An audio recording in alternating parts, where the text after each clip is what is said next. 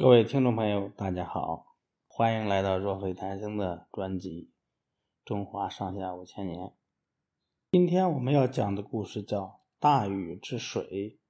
在尧担任首领期间，黄河流域经常发生水灾，良田沃土、房屋牲畜都被淹没。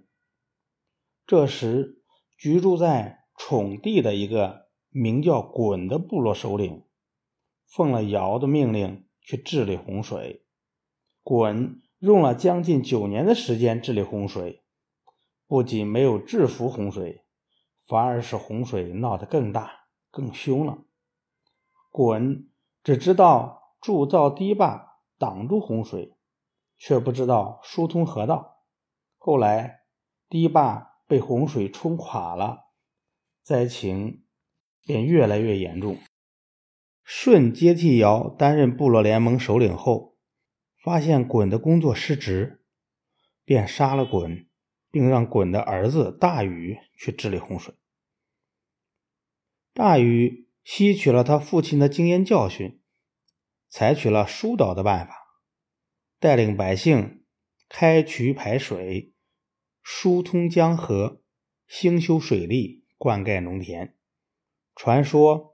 在大禹治水的十三年当中，他曾经有三次路过自己的家门，而没有进去。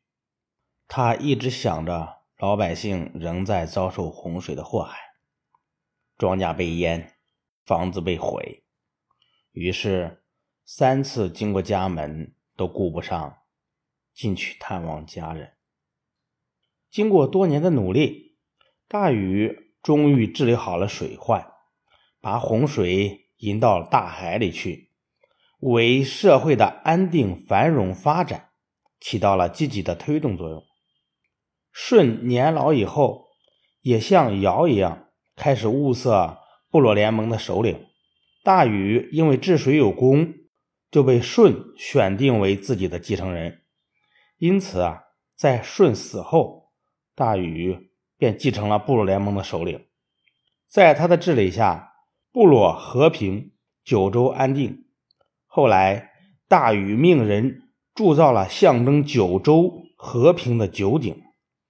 后来，大禹命人铸造了象征九州和平的九鼎。这时，随着生产力的发展，社会产品出现了剩余，那些氏族、部落的首领们利用自己的权力，将剩余产品据为己有。以公有制形式存在的氏族公社开始瓦解。大禹死后，被大禹选定的继承人东夷首领伯益拒不接受。后来，禹所在的夏部落的贵族便拥戴禹的儿子启为部落联盟首领。启建立了中国历史上第一个奴隶制国家夏朝，从此开创了。子继父位的世袭制度。好的，朋友们，大禹治水的故事讲完了，咱们下次再会。